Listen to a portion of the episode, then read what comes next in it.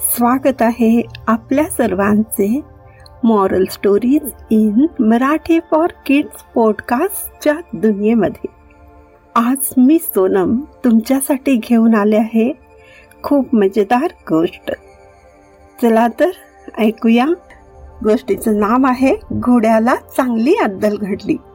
एका व्यापाराकडे एक घोडा आणि एक गाढव होते. एके दिवशी तो त्या दोघांना घेऊन बाजारात निघाला. त्याने गाढवाच्या पाठीवर खूप ओझे लादले होते. घोड्याच्या पाठीवर मात्र काहीच ओझे नव्हते. वाटेत गाढव घोड्याला म्हणाला मित्रा माझ्या पाठीवरचे ओझे तू घे. मला ते फारच जड होत आहे. जड होवो की हलके? मला त्याची काहीच पर्वा नाही. ओझी वाहून नेणं हे तुझे काम आहे. ते तूच केले पाहिजेस.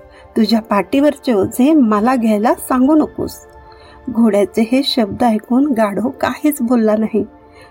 तसेच निमूटपणे दोघे चालू लागले. थोड्या वेळाने गाढवाचे पाय लटपटू लागले. त्याच्या तोंडून फेस येऊ लागला. व्यापाऱ्याने जेव्हा हे पाहिले तेव्हा त्याने गाढवाच्या पाठीवरचे सर्व ओझे उतरवले आणि ते सर्व ओझे घोड्याच्या पाठीवर लागले. त्यानंतर मग ते पुढे चालू लागले. चालता चालता घोडा मनात म्हणाला मी मघाशी गाढवाचे ऐकले नाही. जर त्याच्या पाठीवरचे थोडे ओझे मी घेतले असते तर मला ही शिक्षा झाली नसती. आता हे सर्व ओझे मलाच बाजारापर्यंत वाहून न्यायचं आहे. गोष्टीचे तात्पर्य असे की इतरांनाही मदत करा. माझ्या आवाजात म्हणजे सोनमच्या आवाजात.